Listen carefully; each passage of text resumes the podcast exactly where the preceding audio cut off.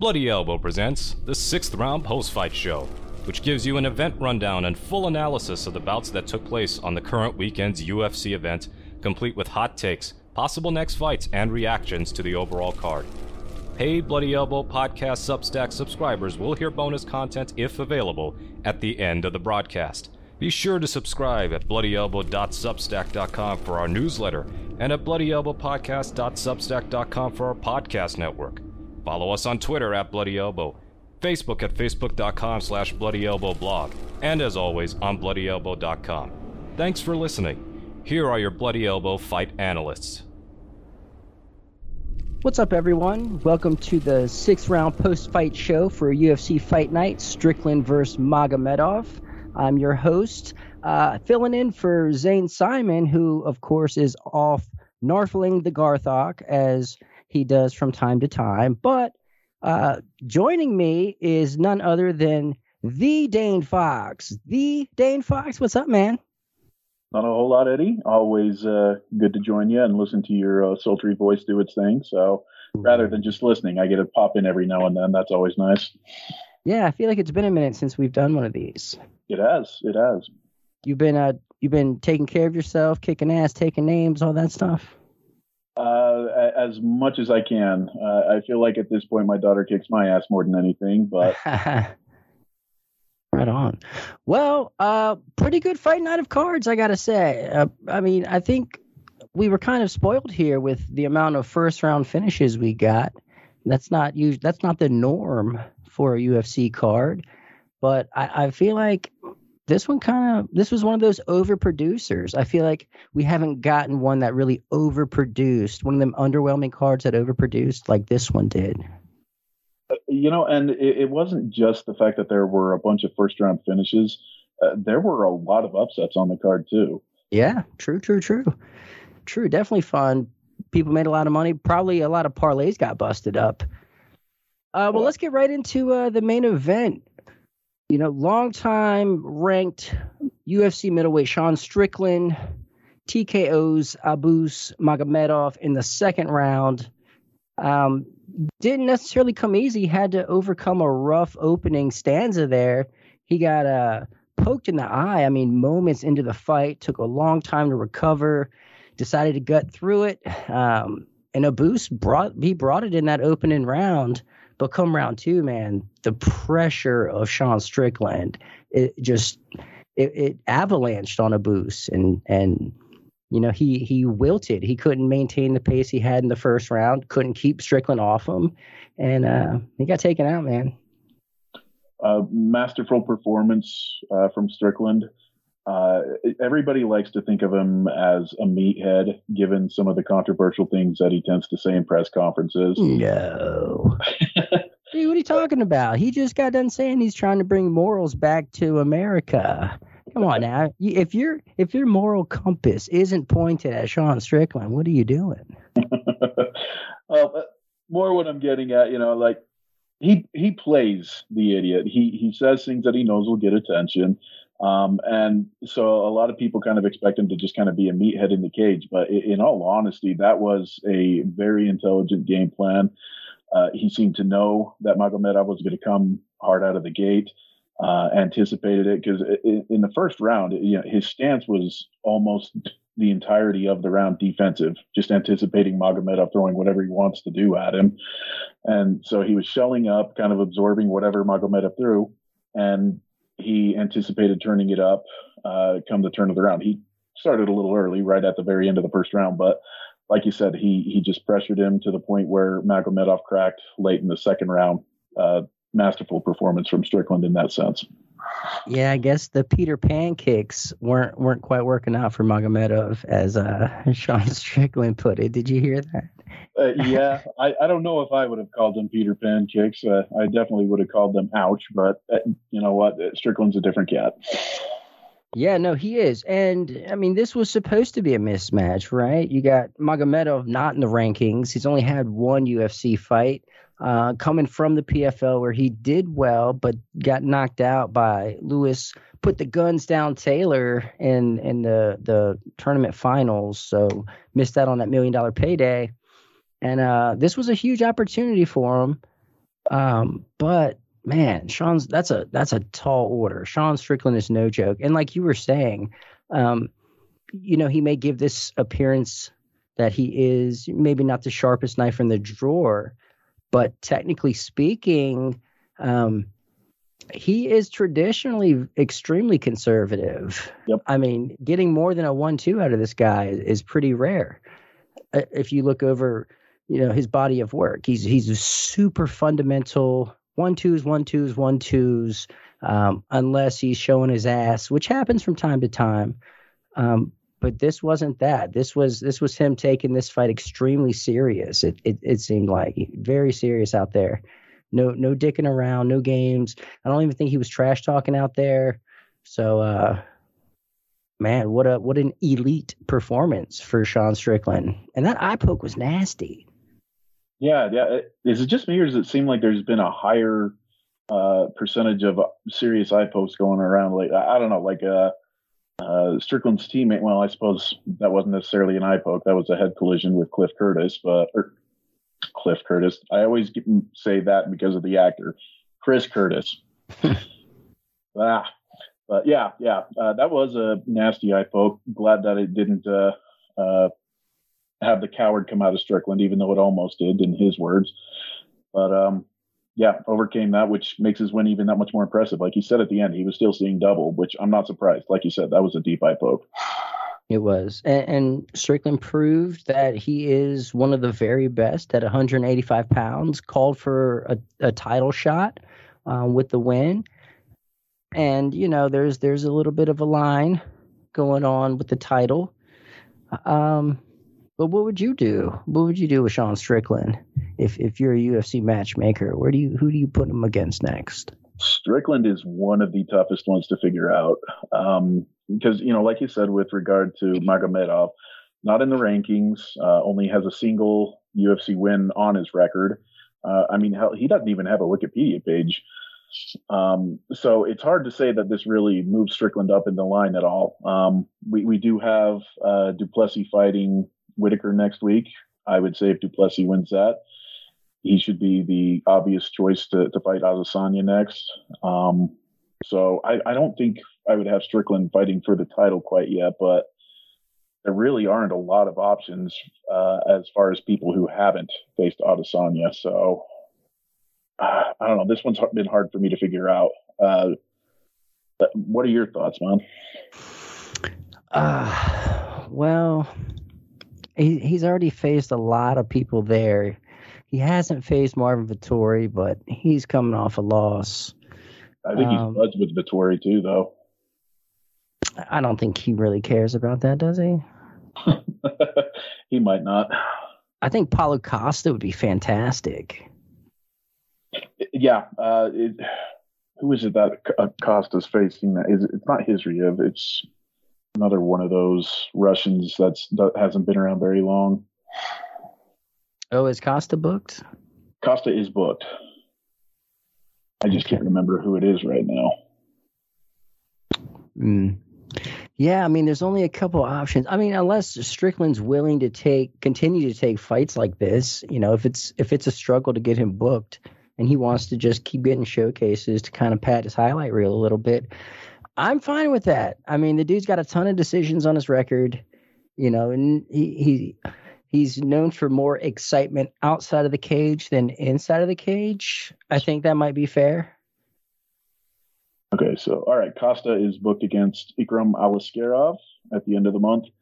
Um, I, I know he's coming off a loss, but I think it would be a lot of fun to see what he could do with Roman Dolidze especially given Dolidze had a competitive fight with Vettori.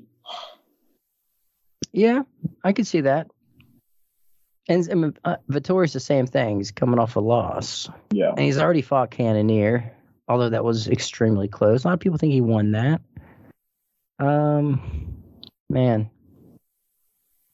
Yeah, it's, it's hard to know what to do because this, do this you, win doesn't do anything for him, really. Do you do you Bobby Knuckles him? Uh there's a lot of people that think Bobby Knuckles should get a third shot at Adesanya should he beat Du Plessis. I I think, I, yeah, I think I would rather see Whittaker and Strickland fight. Uh, should Whittaker beat Du Plessis rather than see a third match with Adesanya? Just, I don't think the first two contests were close enough to to really warrant seeing a third fight. At least not yet. No, I mean, well, the merit with Whittaker is him just wiping out everybody else, right? Very true. Very true. All right. Either way, Strickland, oh, very few options to go from here. Um, as far as Magomedov, uh, you know, second UFC fight ever. He had a huge opportunity. He took it. It didn't work out. Not the end of the world. Um, but uh, hey, he looked good for a round. He didn't embarrass himself by any means in in that time. Uh, I think it's obvious he belongs in the UFC, but yeah, like you said, it's it was a, a long shot for him I don't blame him for taking it, but yeah, hard to say where he goes from here too. He's fun though, kind of one of those kill or be killed kind of guys. Absolutely. And always entertaining. All right, let's move to the co-main event of the evening. One of the biggest surprises for me, honestly, Grant Dawson taking a unanimous decision over Damir Ismagulov. One of those rounds uh, scored 10-8 by uh, two judges, I believe. No, just one. One judge gave it a 10 8. Either way, insanely dominant ground performance uh, from Dawson. The complete blanketing of Ismagulov, who we saw struggle against Tsarukyan, but this was a this was a whole other level. Once Dawson got to the back, that's where the fight stayed. Uh, Damir just he he never addressed the body triangle and was spent most of his time uh, protecting his neck and trying to prevent strangulation. So pretty much defensive for most of the fight. He had a couple moments on the feet, but this was one way traffic for Grant Dawson here. Uh, yeah. Um, you know, you mentioned how Ismagulov did not look great against uh, Tsarukyan. Um, but some, some, you know, some would probably point out that Tsarukyan well, he, scored seven takedowns against Ismagulov. Dawson only got three. That's because once Dawson took him down, he was not getting back up.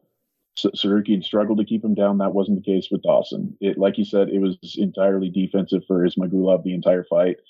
Uh, this was easily the best version of Grant Dawson that we have seen. Um, it, uh, yeah, I'm, I'm 100% with you. You said that it was kind of a surprise because Dawson's been around for a minute. Uh, he, he's kind of been uh, seeming to be stuck in neutral. He was in full acceleration mode tonight. Yeah, no kidding. Just as dominant as you can be. He was. This was such a sunning that Dawson put Isma Ismagulov in a full fucking Nelson, a full Nelson, and like looks back at his corner and cheeses out, like complete sunning. Who does that? I can't say that I can remember the last time that happened. So no, that's that's an excellent point. It's like that might be that's that's a move of the night right there. That should be on Sports Center top ten plays, in my opinion. Yeah, that's that's like uh, Nate Diaz uh, flexing when he has Kurt Pellegrino in the in the triangle. Yeah. Yep, yep, yep. Definitely a cool moment. Um, which, in an otherwise, dare I say, boring fight. it, it was boring, but at the same time, because nobody was expecting this from Dawson, because it was so dominant, it, it, was still something that I was kind of mesmerized by just because it's like, wow, I did not see this coming. Dawson looks like he is the real deal. You know, he's arrived. Yeah, I mean that's a that's a very specific skill set that you gotta you gotta deal with. You know, if you can't if you can't defend someone on your back, if you can't fight that body triangle, if if you can't, you know, uh, defend against the rear naked choke, you are in hot water against uh, Mr. Grant Dawson. You you you gotta you gotta take him out on the feet. Ismagulov was landing some really good punches there to start the second round, but I mean, once Dawson was in on his hips, it was over. It was a wrap. So it, it was great to see. Um, he's going to move up. He he should get a, a big name here. He's asking for either Tony Ferguson or Beneil Dariush, which he'll probably get neither. Although Dariush might take that fight uh, after a while, he's coming off a pretty bad loss. But um, I wouldn't be opposed to that at all. Uh, I'd be fine with seeing him against Dariush. Uh, I have no interest in seeing him against Ferguson. Uh, no. Ferguson's, Ferguson's booked right now as it is. Um, I, I, was thinking uh, Tsarukyan or Gamrot would probably be more realistic options. Um, probably Gamrot because I think Tsarukyan has been trying to circle Dariush at this point. Uh, and Gamrot has already fought Dariush. So I think Gamrot's probably the most likely um, name uh, for him at this point. No, that's fantastic. That's an excellent matchup. Um, even Dan Hooker. I think Hooker's booked as well. What's he doing? See here. I know that I was looking through matchups not that long ago and I came across his, and I was like, oh, yeah, he is fighting. Give me a second. I'm looking at it right now. Dan Hooker, Jalin Turner uh, next week. Ooh, oh, that's brilliant. That's what's up. Maybe the winner of that. Oh yeah, no, that would be a fun one. Well, there it is. um, but yeah, just dominant Dawson here doing his thing. Um, shocked that he was able to be this dominant against someone like Ismagulov. So you know, hats off to him. And he had names ready. He had two options. So I, I like I like the call out. Might not get him, but at least at least he's trying. Yeah, yeah. Playing, no, uh, playing to his strengths, we'll say. You know, and, and good good mic work. You know, I mean, I don't want to be the one to call his wife a bitch, but he's comfortable with it. Yeah, that was wild, but hey, um, you know, um, not the worst thing we've seen uh, someone in the UFC do to their wife, I guess. So that's one way to put it. Leave it at yeah. that and move on. uh, all right, let's go to the welterweight division. Undefeated prospect Michael Morales taking a unanimous and dominant decision over Max Griffin. Well, pretty much dominant. He dropped the first round. But man, the second, the third, whew, credit to Griffin for being as tough as he is because he ate some ridiculous shots. I mean, some some of the stiffest counter and Morales is huge for 170. Like he looks like a middleweight out there. And Griffin ate the shots and kept coming, never stopped trying. But dude, Morales is the truth. Uh, yeah, uh, Morales's performance kind of reminds me of of what Strickland did. Morales just kind of uh, waited and watched what Griffin was doing in the first round, kind of getting his reads on him. Um, and after the first round, he was very explosive, just going at Griffin full bore. And like you said, I I thought that Griffin was going to be out uh, after Morales first hurt him early in the second round, but Griffin was able to hang in there. Uh, had a few uh, offensive moments of his own at that time. But no, he, beyond that, he was just completely overwhelmed by the much bigger and more athletic Morales. Uh, Morales is going to be a problem for a bunch of people going forward. What impressed me the most, I think, is his composure. I mm-hmm. mean, just right away, he he looked like he's been fighting in the UFC for years. He was so calm, so relaxed um, very decisive, wasn't biting on a lot of feints, just seemed seemed tremendously comfortable out there against Griffin's been around the block. Like he's mm-hmm. fought he's fought plenty of of you know uh, of mainstays in the UFC, and for Morales to come in at what is he 24, 24 yes. years old, and just outclass Max Griffin Max Griffin for two out of three rounds. I mean, that's that's one of the brightest prospects I think we have at 170. Yes, absolutely. Um, I, I, got Jack Della Maddalena at the very top, and then for the most part everybody else. But Morales is separating himself from that pack for sure. Yeah, I can't wait to see what they do with him next. Yeah. another thing that impressed me was his ability to stop the takedowns. When he did get taken down, he sprung right back to his feet and just refused uh, refused to go down, even though Griffin had really well timed entries, got in under his hips. He was able to uh, get wide legs up against the cage and and just be stubborn. So he seems pretty complete. You know, and there was there was that switch in the third round as well. Ooh, oh yes. god, that was beautiful. Yeah, yeah. It's, it's rare to see the switch actually hit off, uh, pulled off nowadays. I feel like at the in the UFC, but when it works, man, that is that's one of the prettiest tech, techniques in wrestling, in my opinion. Uh, yeah, yeah. No, I I almost get the feeling that uh, Griffin would have been less embarrassed had somebody pantsed him in the cage. That was just wow. You, you never, like you said, you never see that anymore. Morales was even showboating at times. He Uh, was yeah. feeling himself, and rightfully so. This was Uh, uh, yes. This was an ass whooping. All right, let's move to the women's flyweight division. Ariane Lipski taking a close split decision over Melissa Gatto. Oh, uh, I I enjoyed this fight. This was this was a technical chess match that um, kind of felt like it it just fell short of exploding. Like it, it was boiling, bubbling, but just never quite reached its full potential. Uh, and it, it was sticky at times, and I feel like the judging could have been either way here because of that. When when you get such like that opening round was so close, and it's real just tit for tat, and no one's really able to take over. It's you can't really be mad, you know, when you when you get a split decision here because this could go either way. So robbery, I don't think so. Close fight, absolutely. Oh yeah, no, there there was absolutely no way that this was a robbery. Uh, the the first two rounds were were very close.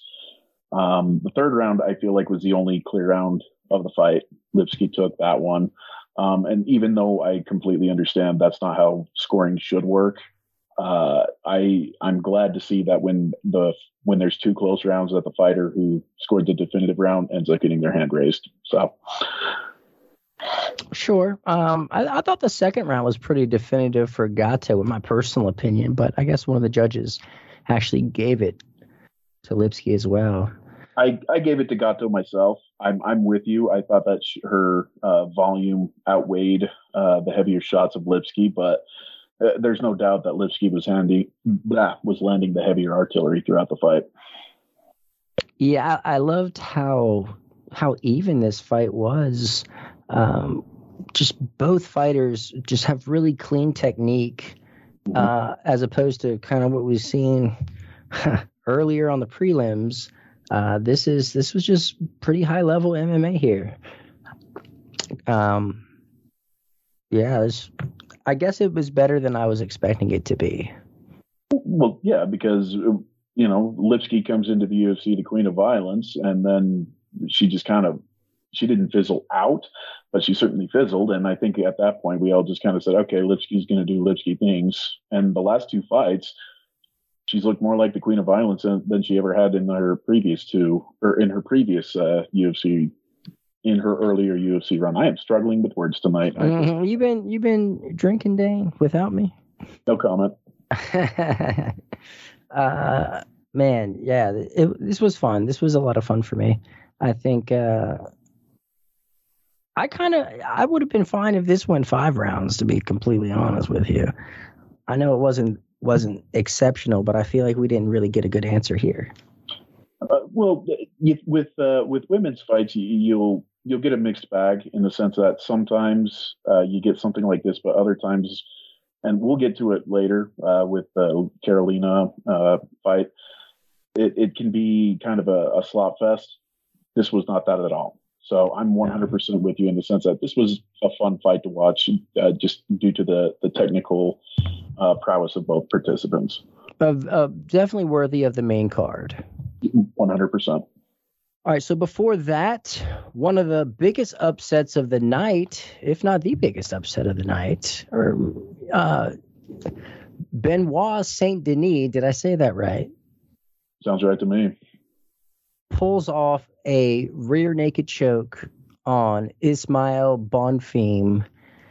Uh, Bonfim, huge, huge betting favorite coming into this. I mean, it was something astronomical, and uh, He shit the bed. yes, absolutely. No, I when the fight opened, you know, he, he goes out for the explosive move, doesn't get it, and then he just stands there, taunts Saint Denis, telling him to kick him. So Saint Denis obliged, and I'm just like, oh god, he's he he's he's disrespecting him. He's not taking him serious, and that right there should have been a big red flag. Uh, that things were not going to go well for Bonfim. I mean, you know, you you compare the, the way that Strickland approached Magomedov, complete respect. He walked out with his hand raised. Bonfim didn't. Yeah, yeah. The the egging on. And I mean Saint Denis was spamming body kicks. I mean spamming them like mm-hmm. a video game. And I, I, I don't know. I don't I don't think uh, encouraging more is the best defense out there. And there wasn't really he wasn't he wasn't um enticing him to do it again because he had a counter waiting on him. I think he was just pissed and didn't know what else to do. Uh, yeah, I I don't know if it was an intimidation tactic or what. I, don't think Saint Denis the type of guy to get intimidated. I mean, we all remember the the ass whooping that he experienced from uh, Dos Santos, and he didn't back down from that. You're not going to intimidate this guy. Um, but yeah, Saint Denis just continued to go at him, marched him down, got the takedown, and I I get I it, to me it looked like Bonfim had a little bit of an adrenaline drop. You know, he just rushes out there, so intense, um, and just couldn't deal with the the pressure of Saint Denis late in the round. Gave up the takedown and ended up getting choked out. And we talked well, he got, about he got rocked right before he was taken down, so he was hurt w- when he was down. He was not making good decisions on the ground. No, no, he was not he was not. But yeah, I, he, there just seemed to be a drop in his energy level from the early part of it. Like I said, he, he, he came out so intense, just encouraging him, keep kicking me, keep kicking me, and it looked like he was just going for the kill shot the entire time. You know, uh, not not a good performance from Bonfim. Um, I think he's still got a bright future, but sure, he's yeah. fun, a lot of oh, fun. Oh, absolutely, absolutely. But Saint Denis was looking looking like a French John Fitch out there. I, I, haven't heard that comparison, but I totally get where you're coming from with that. You know, he's he's just a he's found a home at lightweight. He's he is uh, incredibly strong at 155, um, able to be the bully there, uh, and and that's exactly what he did with Bonfim. And then on the microphone, who does he call out? Gamrot, Fiziev, and Tsarukyan damn, dude, he's like he's begging for an ass whooping. I love it. To, to his credit, I, I, see what he's doing. You know, he wants to fight in in uh, his home homeland of France, uh, and it's going to be hard to convince somebody with a, a, big name from the states or Canada to to go overseas and take that fight. So if he's going to get that fight, that that's absolutely the best way to do it. But I don't think it's going to happen. Yeah, those are hard matches to get booked for uh, for several reasons. Mainly, number one being that those guys get uh, booked against better competition. right? Just, it, Maybe he saw uh, what happened with Abus Magomedov and just thought, "Hey, I can do the same thing." Well, you got to be careful with uh, what you ask for, I guess. But huge upset here. Definitely cool to see. Didn't waste any time. This was one of several first round finishes that uh, we got here. And cool way to um, did this kick off the card? Kicked off the main card, yes, sir. Okay, yeah. Or no, it didn't. No, no, this was. Oh, I thought you were leading into the next fight. Oh uh, yeah, I meant that. That's what I was saying. That's my segue, my clunky segue into the main card opener. Oh man, you know what, Dayne? Uh, I'm going to let you announce the winner of this fight here. Go for it. Take it away. Uh, Nursulton Ruziboev. Yeah, there it is. I, yeah, as close as I'm going to get it. Uh, can we call him Nursey? Go for it. I won't, but you, you are more than welcome. Uh, yeah, I've already had a few UFC fighters yell at me on Twitter. Might as well get one more. Um, but no, um, again, it, the fight only lasted a minute 17 seconds. but it, it's hard not to be impressed with what we saw out of uh, out of that. Um, he's been fighting a lot over the last decade. He's I think I think this was his 47th professional fight. Um, so very impressive in that sense. Uh, that we had never heard of him for the most part coming into this fight. That he'd been around that long, that he fought that much. Comes in, he's six foot five. Ferreira is only five ten, and Ruziboev used that to his advantage masterfully. You know, as soon as the fight started, he was using his range, giving Ferreira fits in that sense. Waited for a uh, low kick from Ferreira and just perfectly countered it. Used his reach to to because uh, it, it's not easy to counter a kick like that with a punch uh, uh, with the type of power that Ruziboev landed, and it just floored him. Like if Ferreira wasn't out cold from that punch, he was on his way to being out out there, and Ruziboev just followed it up with a couple of uh, couple more punches and murder she wrote, man. Yeah, this was wild. This is another upset Ferreira was at least a minus 200 betting favorite, I believe, going into this. Yes. And man, this this looked like a mismatch when you see it in the cage because Ruziboev is so freaking tall and long and lanky. Um, but I, I picked Ferreira here because I, I didn't know what to expect out of Ruziboev. If you if you look at his record, I mean, the dude's been can crushing. Exactly. Yeah, like, I didn't recognize the name that he had beaten. And when you click on the names, like the last four guys that he beat were came into the fight on a loss. So his strength of schedule was was a big question mark for me. And it's not like in a Ferreira he only had ten fights coming in, so I wasn't sure. I just didn't trust Ruziboev yet. He had to he had to prove something to me, and damn it, he did it because this was this was an insane counter knockout. Uh, yeah, yeah. Um, I still don't think Ferreira's a bum. You know, I mean, you, you don't beat Gregory Rodrigues and, and, be a bum, right? But I, I, I you know, we talk about how uh, uh, matchups make fights, and I, I, think that the reach of Ruziboev was just way too much for Ferreira in this one. Um, you know, had I had I had any sort of trust in Ruziboev, I probably would have picked him just because it, it was such an insane uh, disparity in the height and reach and all that fun stuff. But uh, you know, it, it's hard to trust somebody coming in uh, who's just been crushing cans. Um, oh, you know what? That's another thing that was a concern to me is with him being six foot five, I was afraid his chin might be left out there against someone much shorter with the overhands and the crazy power punches that Ferreira has. But not the case. I was wrong. yeah, no, like I said, he, I, I, when you fought 47 times and you're that tall, I'm guessing after a while you kind of figure out how to use that height, even if you are just crushing cans, because he damn well knew what he was doing. Yeah, I'm curious to see if if he can you know replicate this kind of performance or better because 185 is a nasty division. Having having having length on everyone isn't a bad thing. No, no, that's fantastic.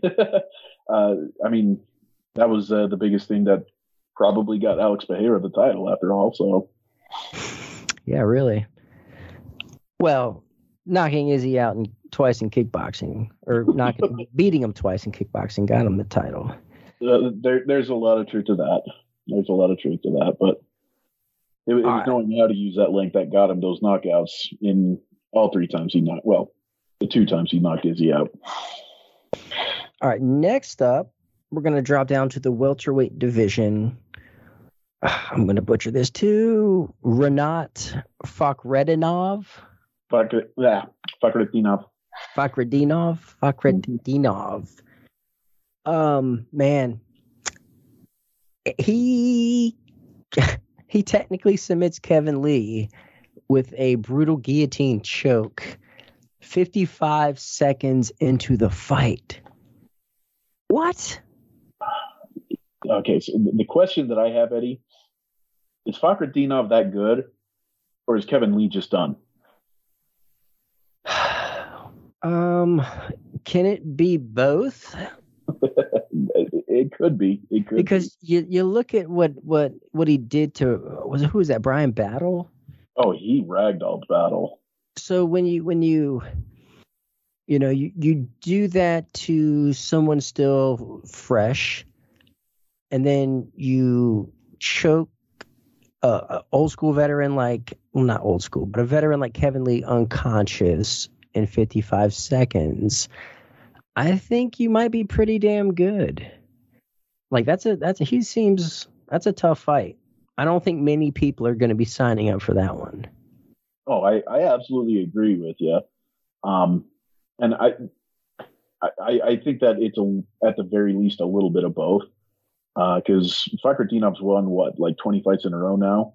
You know, I, even if you are crushing cans for a good chunk of that, the fact that you didn't trip up during that time says something about you. So no, Fakhretdinov absolutely is that good.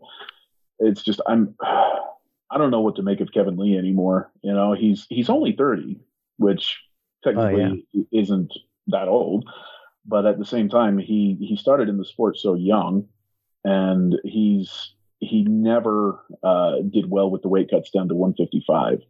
Uh, and now that he's fighting at 170, it, like he's he's kind of like Nate Diaz in the sense that if there was a 165 pound division, that would be the perfect home for him, something like that. But he's he's too big to be making the cut to lightweight uh, anymore, and he's too small to to really impose his presence the way he did at lightweight at welterweight. He's and it, it very well may be that he's also just physically breaking down at this point too. I I don't know. We didn't get to see enough of him, but he did not look good in his fight with uh, Diego Sanchez. It could be more than that too, though, right? Because he's someone who kind of bounces around from gym to gym to gym, mm-hmm. and it's really kind of hard to to hone in on your style when you're constantly introducing new influences. Right? It's hard to perfect, in my opinion. It seems like it would be hard to perfect a system, right? Like I don't know. I think I think where's he at? Was he was he with Henry Hooft here? I'm not 100 percent sure of that. I, the longest one that I can remember him being with was Dewey Cooper. I know he had a good relationship with Cooper, and um, I think was, they're back. They're back together, I believe. And I know that he was one of them that was really affected when uh, Robert Follis uh, that tragedy happened. Oh, true, true. I forgot about that. Wow, damn. Yeah, that's tough. Wow, I feel bad for him. Tons of potential. Yeah, no, I, I, I don't say I, I, take zero pleasure in asking if he's shot. I, I, want him to get back on track, you know. And the broadcast was hyping up uh, a more mature version of Lee and, and I hope it's true. It very well may be, but we didn't get to see that just because he got caught so early. Um, that all we were left with is questions. That's the thing is is he was just caught looking the whole time, like he was just watching the jabs joust him in the face, watching the crosses just pepper him. He wasn't moving his head. He wasn't moving his feet. He was just letting it happen. Yeah. I don't know. Kind of yeah. sad. I'm I'm 100% with you. I hope hopefully he can find success. That that's all I'm going to say. I will say this: whoever was cage side and shouted out, "He's out," which prompted the referee to take a close look and start investigating. Uh, all praise to him because he might have saved Kevin Lee's life. The way the way this guillotine played out, it looked like Lee was still defending. Yep, that's what I thought too. I was I was shocked. I real time. I thought Herb Dean was making a mistake. I thought he was interfering, and I was like, man, if if if uh, someone lets go, you know, he's going to interfere with the fight. He's going to mess the fight up. But I mm-hmm. had no clue that Kevin Lee was unconscious. So credit to whoever shouted that out. You can actually hear it when you watch the broadcast, and credit to Mr. Dean for stepping in and actually taking his job serious and being a professional and you know making a phenomenal stoppage. That could have been that could have been really tragic. Yeah, no, absolutely. Um, I'm I'm not positive uh, if Fakhretdinov might have let go right before Dean uh, encouraged him to do so. Uh, I do know that Dean was checking on Lee at that point, but yeah, that really was one of the weirdest technical submissions that I've seen. Because I'm with you, I th- I thought that Lee was still fighting it out because he it looked like he was still tensing. You know, like when you're out, usually your body relaxes, and Lee still looked tense. Right. Yeah, it was pretty wild. Yeah, man, I don't know. I don't know what you do with Kevin Lee. I really don't. Uh, I don't, um, a hardened veteran like Court McGee, because McGee might be able to outwork him, but uh, yeah, I don't know, something like that. Yeah, no, I think that's that's probably right on the money. Somewhere in that in that stratosphere. Fakhretdinov, though, sky's the limit. I think maybe it's time for a a, a bigger test. Oh, maybe like a like a Tim Means or you know someone someone in that that area. I when I was thinking about that earlier, I was thinking Gunnar Nelson might be fun. Yeah, but you're gonna have to wait at least another year for that. you know, he's he is Mr. Infrequent. Very true. All right, let's move down to the featherweight division. Oh, is it Joanderson? Yes. Joanderson, Brito coming up with a ground and pound knockout of Westin, Westin Wilson. Um, insanely fun two minutes and 54 seconds, if I do say so myself. Brito comes out and just starts bombing away, and Wilson, with his karate stance, chin up in the air, getting just cold cocked, flush, ends up going down, but he starts attacking the leg, starts locking up the D bar. Oh my, it's actually close. Brito's in hot water. Brito has to defend with putting the foot on the ass and doing the I hope I can get my my knee across the center line. And uh ends up just pounding the shit out of him. You know, Wilson dies on dies on the leg lock, which was probably his best chance at victory here. So no shame in that. Go out on your shield. You gave yourself the best position. You put yourself in, in the best possible position to win. It didn't work out. No, no, no, no fault to him. Brito was just on fire. He was he was determined to win this fight, and there was a reason he was heavily favored. Yeah. Um, Wilson, I, I, I caramba, I, I can't help but wonder if there weren't any other better options to sign for the UFC than Wilson. Uh, but you know, the, the guy proved that he's at least ballsy, um, going for the leg lock the way that he did, and I, and I totally agree. Normally, uh, somebody going for a leg lock, I think that's a, terrible decision. I, I think in this case, that probably was the right choice. Uh, you could just the limited movement that we did see of Wilson in the ring or the ring, the cage. You could tell not a great athlete. Um, he's his uh, record is chock full of submission victories. I, I, think that the hail mary was the right approach for him, and it, it got closer than I ever expected that it would. Um, but Brito uh, defended it and just unloaded on him. Oh, that was violent.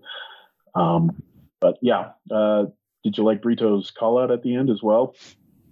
Oh yeah, um, the weird double middle finger to Dan Ige. Dan Ige, motherfucker! Like what? And and my favorite part, who was it? Bisping is like, "What's your beef with Dan Ige?" And Brito's yep. like, "It would be a good fight." And it's like, what? There's no real beef. What's going on here? That, that was my thoughts too, because I'm like, all indications are that that Ige's a nice guy. What the hell's going on here? So yeah, yeah, but. I don't know. I, I, guess if you want to piss somebody off to, to, to get them to fight, yeah, that's one way to do it. I guess I don't know, but um, I, I get the feeling that he's not going to get that fight. Ige's won a couple of fights. He's probably going to get a ranked opponent at this point. Um, but if it happens, it'll be fun. But I don't know. Yeah, uh, I, it might depend on how or if Ige even responds.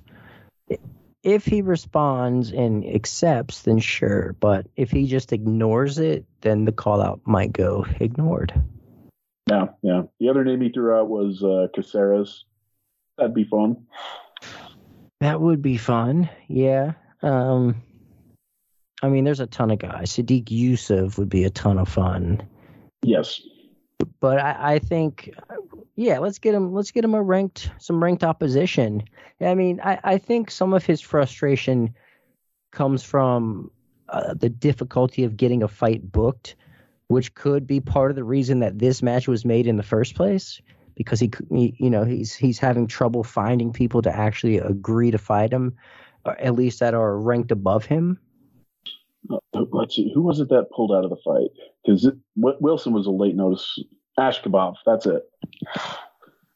Yeah, yeah. Um, that's whew, those are some, some big steps up that he's asking for, going from Ashkabov to Ige or Caceres. But yeah, no, uh, the problem is, is you've got all these guys that are on the fringe of the rankings. You know, they've they're as deserving as about five other guys of getting a shot at a ranked opponent, but you know, it's not like a ranked opponent wants to, to fight somebody outside the rankings. It's it's such a painful process to be able to, to to break through like that. So, yeah. Yeah, I mean, three first round finishes. It's hard to argue with them, right? Uh, like he, he, go ahead. Yeah, just three in a row. Like, okay, let's let's let's get him some better competition. Well, the, the, the painful thing about it though is that the the opposition has progressively gotten worse as he's done it. Because the first one that he finished was Andre Fili. Right. Fili's a tough nut to crack. And then Lucas Alexander and now Wilson, and it's like, ah, crap, you're moving in the wrong way, buddy. Eh, not his fault. I get it. I get that. But yeah. He is moving in, but he, at least he's padding the highlight reel. He's doing what he's supposed to do. Absolutely yeah. agree. Yeah. But the call out was it was cringy. I had secondhand embarrassment. I'm not gonna lie. Well, what are you gonna do? All right. Moving on to the women's featherweight division. That's right, the women's featherweight division. It still exists. Carol Rosa, Carol Rosa, excuse me, taking a split decision over Yana Santos, formerly Yana Kunitskaya.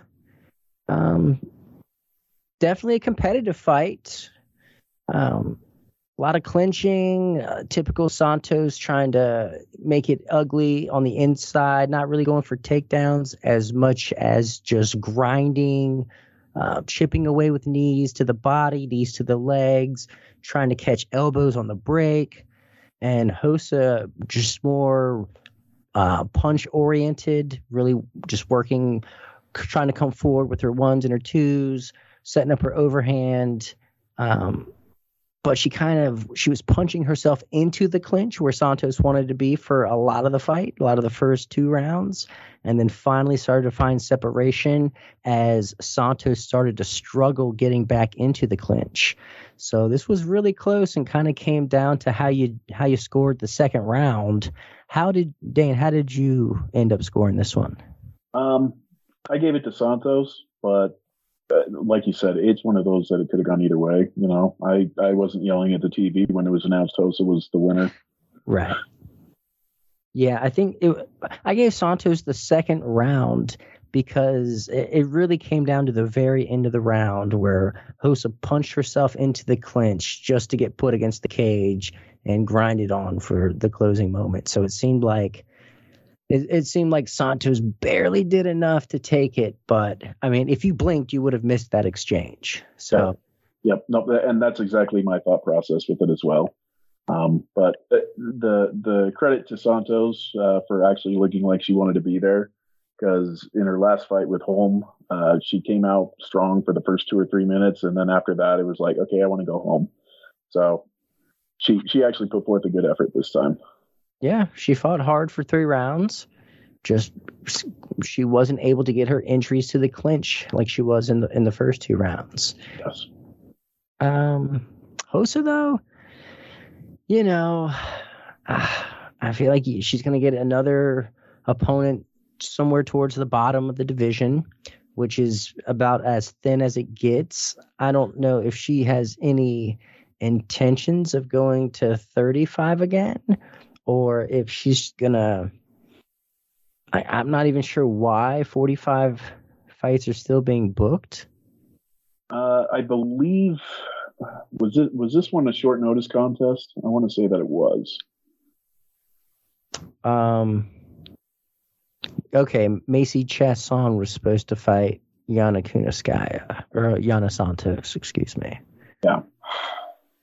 And so Okay. yeah, Rosa stepped on on short notice, and it, it became the featherweight fight. So yeah. Okay, that makes sense. No, but at the same time, though, I'm with you. If if they want to do something like that on short notice, I have no problem with that. I think that makes perfect sense. Um, yeah. But you know, in in terms of the future of the featherweight division, you know, Dana White was saying that, eh, yeah, we we might get rid of it, and there was no outcry at all from the fans with regards to that.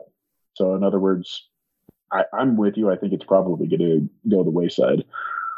You think we'll see Santos again, or you think she'll get her walking papers now? That's hard to say um, because the bantamweight division is so thin, and it, you know she was competitive in this fight. Uh, they they gave Lina Länsberg um, another fight after she had lost three in a row. So, in all honesty, the, the question that I have is: Does Santos want to follow her husband over to the PFL? So Mm. I, I think it's more on her than it is on the UFC. Ooh, that's a very good point. Wow. I like where your head's at there.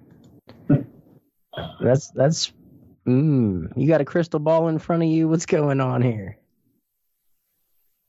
Uh, right. Based on my picks, no. My crystal Uh. I don't think mine were good either. But, you know, a lot of upsets and I'm okay being wrong because I'm surprised and that's cool. S- All right. So, speaking of being Speaking of upsets. wrong, speaking of being completely and utterly wrong, uh, the UFC lightweight division, Elves Brener stopping Guram Kutateladze in the third round with strikes in a crazy war that he was getting battered for, you know, very long spurts of this fight, especially in the opening round, but never gave up, kept coming forward, ate some brutal shots, got gashed open on the forehead with a nasty elbow. Uh, came in with blonde hair, and by the end of it, it's completely red. It looked like he dyed his hair red. The man shed so much blood, but just would not stop. Ends up cracking the body late, and then swarms Kutateladze, gets him to wilt, gets him to fold up, and and pounds him out. And wow, what a comeback! What an upset! Oh yeah. No, I I wasn't sold on Brener before this fight. Like my thoughts were okay, he he stole a decision from uh, Tukhugov, but who cared because it wasn't that great of a fight. Um, and he's only here because he's uh, Charles Oliveira's buddy. But uh, you know what? I'm happy to say he's totally proven me wrong, man. Uh, the guy's got balls of steel. Um, uh, like like you said, his face was a crimson mask. His hair was completely red by the end of it didn't care, kept coming forward, kept pushing the fight at Kuta- Kutateladze. God, I hate trying to say his name because I'm miserable at it. But, uh, you know, this was a guy that beat Mateusz Gam- Gamrot, uh, had a close decision loss to uh, Ismagulov. Neither of those two could put him away, but Brener was able to. Um, hats off to him, man. I, I like this guy a lot now. yeah, he's a dog. He, he's definitely a dog. He's he he has that Charles Oliveira in him that that you can knock him down and you can hurt him and you can pound on him and you can make him bleed, but he's not going away easily. And if you let him hang around, he it might come back to bite you in the ass. Oh yeah, oh yeah. No, it's not like uh, Kutateladze was. Uh, it, it it wasn't a terrible performance from him. It wasn't his best, and I think that has to do with the fact that he continually had fights delayed, and so he kept extending his camp. So he he wasn't at his peak anymore. Not trying to excuse a loss, but um, he he looked good at, for uh, for stretches. At, you know, especially at the point where he did cut him open. Uh, it looked like Brener very well might have been saved by the bell at the end of the first round. Uh, so, you know that that only uh, adds to the feathers in Brener's cap with him coming back to win this. That was, yeah, Yeah, excellent fight, superb fight.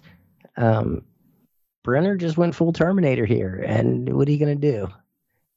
Yeah, no, I, I don't see him uh, climbing into to challenge for the title or anything like that. But he looks like he could be a, a blood and guts action fighter, uh, kind of along the lines of like say Drew Dober. Yeah. Oh, yeah. Absolutely.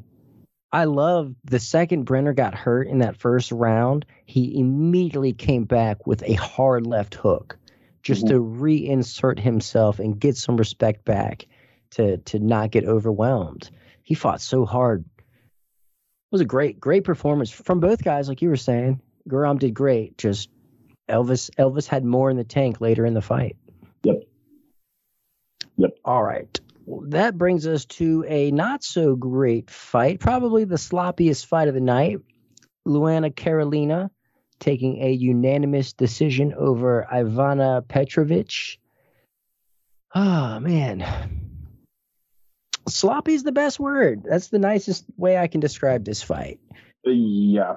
yeah. Plenty of effort, right? Plenty of effort. Just the technique is, you know.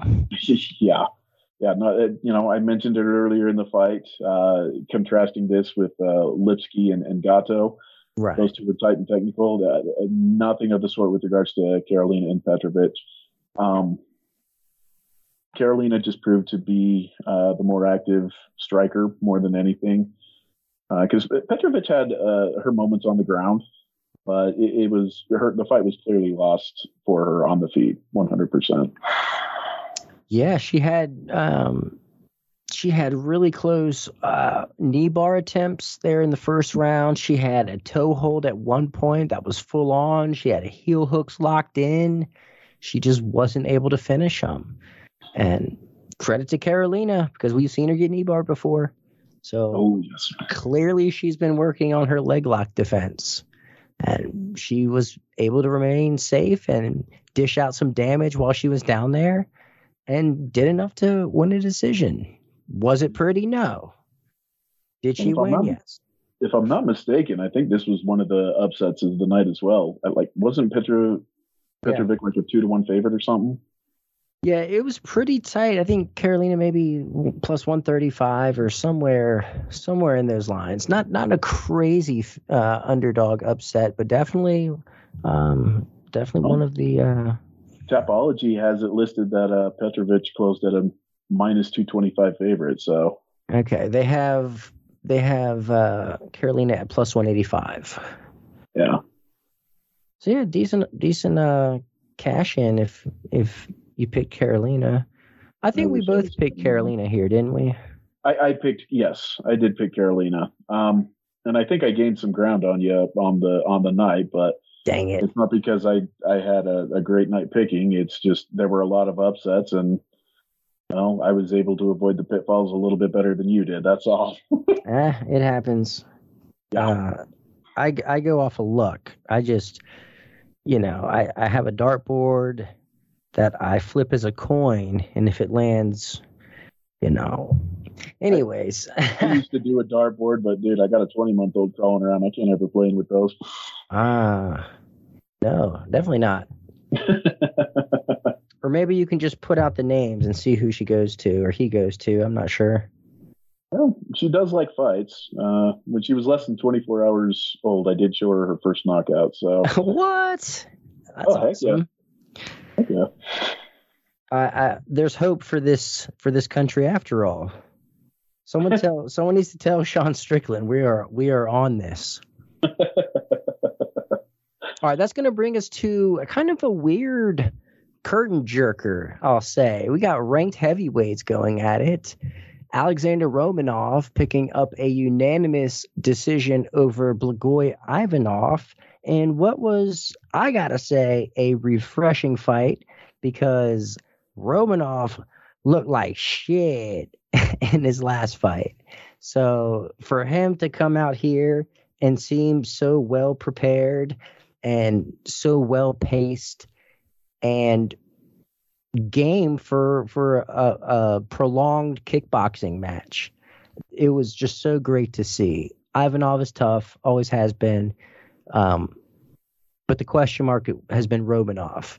You know, he lost a ton of hype, a ton of steam. So for him to come out here and look as good as he did, at as heavy as he is, I think is a good sign. So I, I was kind of worried because if you remember, we, we briefly saw ripped Romanov where he had lost a lot of weight, had a six pack. The guy looked good, and he he slowly fell out of shape uh, to the point where, like you said, against Volkov, he, looked like a bag of trash. You know, he said he looked like shit, and I, I almost feel like that was putting it politely. But um, I picked Ivanov in this fight in, in part because, from what I could tell, uh, Romanov wasn't shedding the pounds, and so I'm like, okay, I don't know how serious he's taking this. Uh, so I'm going with Ivanov, but like you said, if he wasn't doing the putting in the work physically, he 100% was putting in the work mentally. He prepared perfectly for Ivanov.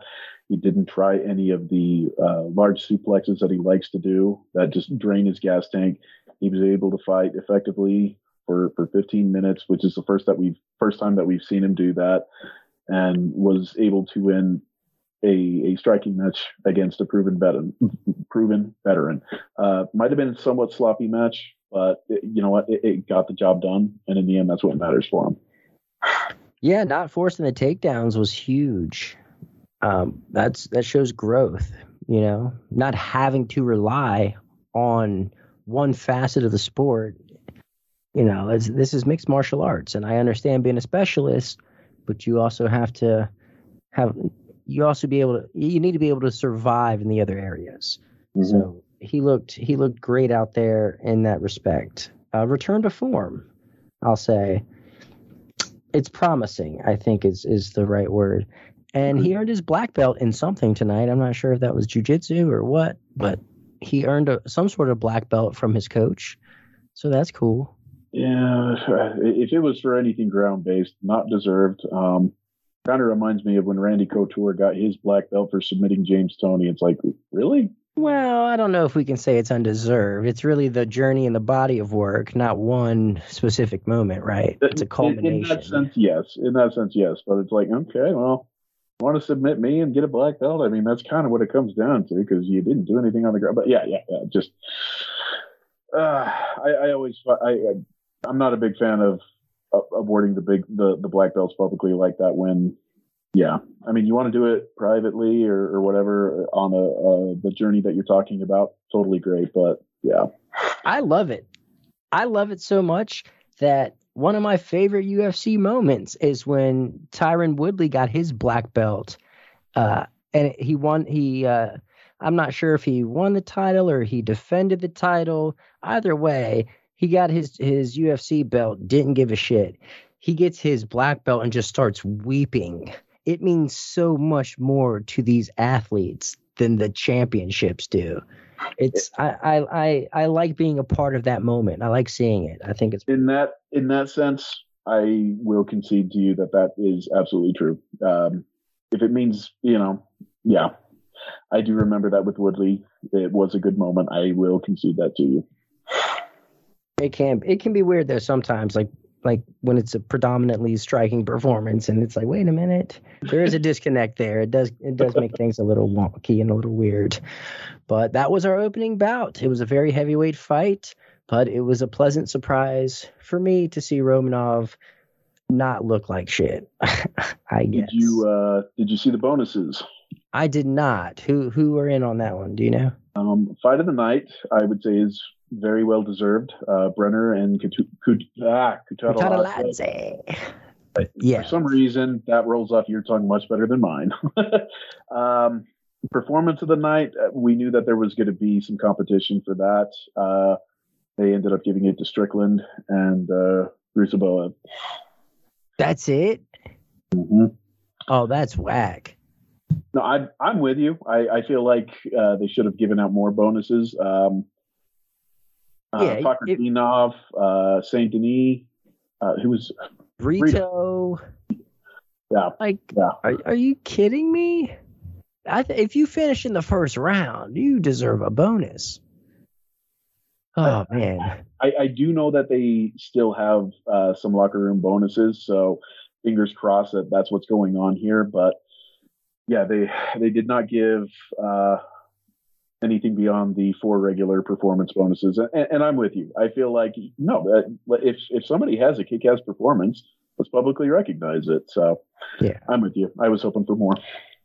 All right. Well, that let's go back to the top of the card. Sean Strickland stopping Abus Magomedov with strikes in the second round, overcoming an eye poke, overcoming some early volume, uh, just really proving why he is one of the elites at 185 pounds and why Magomedov has some growing to do. And he's maybe not quite ready to be at that level yet. Uh, but Grant Dawson, insanely dominant performance against Damir Ismagulov, one of his best showings to date. Might not be the most fun or entertaining for observers, uh, but you can't deny the dominance. You got to respect it. Uh, Michael Morales, breakthrough performance. I think this was huge. Um, someone so young and up and coming, just putting a stamp on a, on a, a proven veteran, that was huge for me. And plenty of first round finishes. So this was a pretty fun card. I, I think it definitely overproduced. And the cool thing is you can go back and watch a lot of these fights because they end so early. So, Dayne, overall, what did you think of this card? Uh, if I were to give it a letter grade, um, hmm, BB plus. You know, uh, it doesn't quite That's reach fair. the A level, but uh, I, I think that it would have benefited if there was a little bit more weight uh, in the fights. Um, but lots of, of fun finishes. Uh, like you said, uh, ended early. Um, I, I, I think the the thing that hurt it the most was just the fact that there there wasn't a lot of anticipation for it. But like you said, it certainly overperformed. I will not deny that. Yeah, I think we might even go have some bonus content on our Substack where we're going to rate and give give a five star up to five star rating for each of these bouts. To access the bonus content of this show, you must be a paid subscriber. To do that, go to bloodyelbowpodcast.substack.com and subscribe today.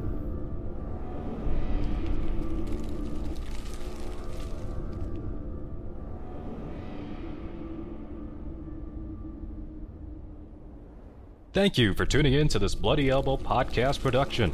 Subscribe at bloodyelbowpodcast.substack.com. Give us your email and receive notifications when your favorite shows drop straight into your inbox. We're also found on a wide variety of podcast outlets. Just search for Bloody Elbow Podcast and you will get new shows throughout the week, including the MMA Bunker and MMA Tete a Tete shows with Kid Nate, the Level Change Podcast, the Hey Not the Face Podcast, the MMA Vivisection main card and prelims UFC preview shows, the Sixth Round Post Fight Show, the Show Money Podcast, and the MMA Depressed Us.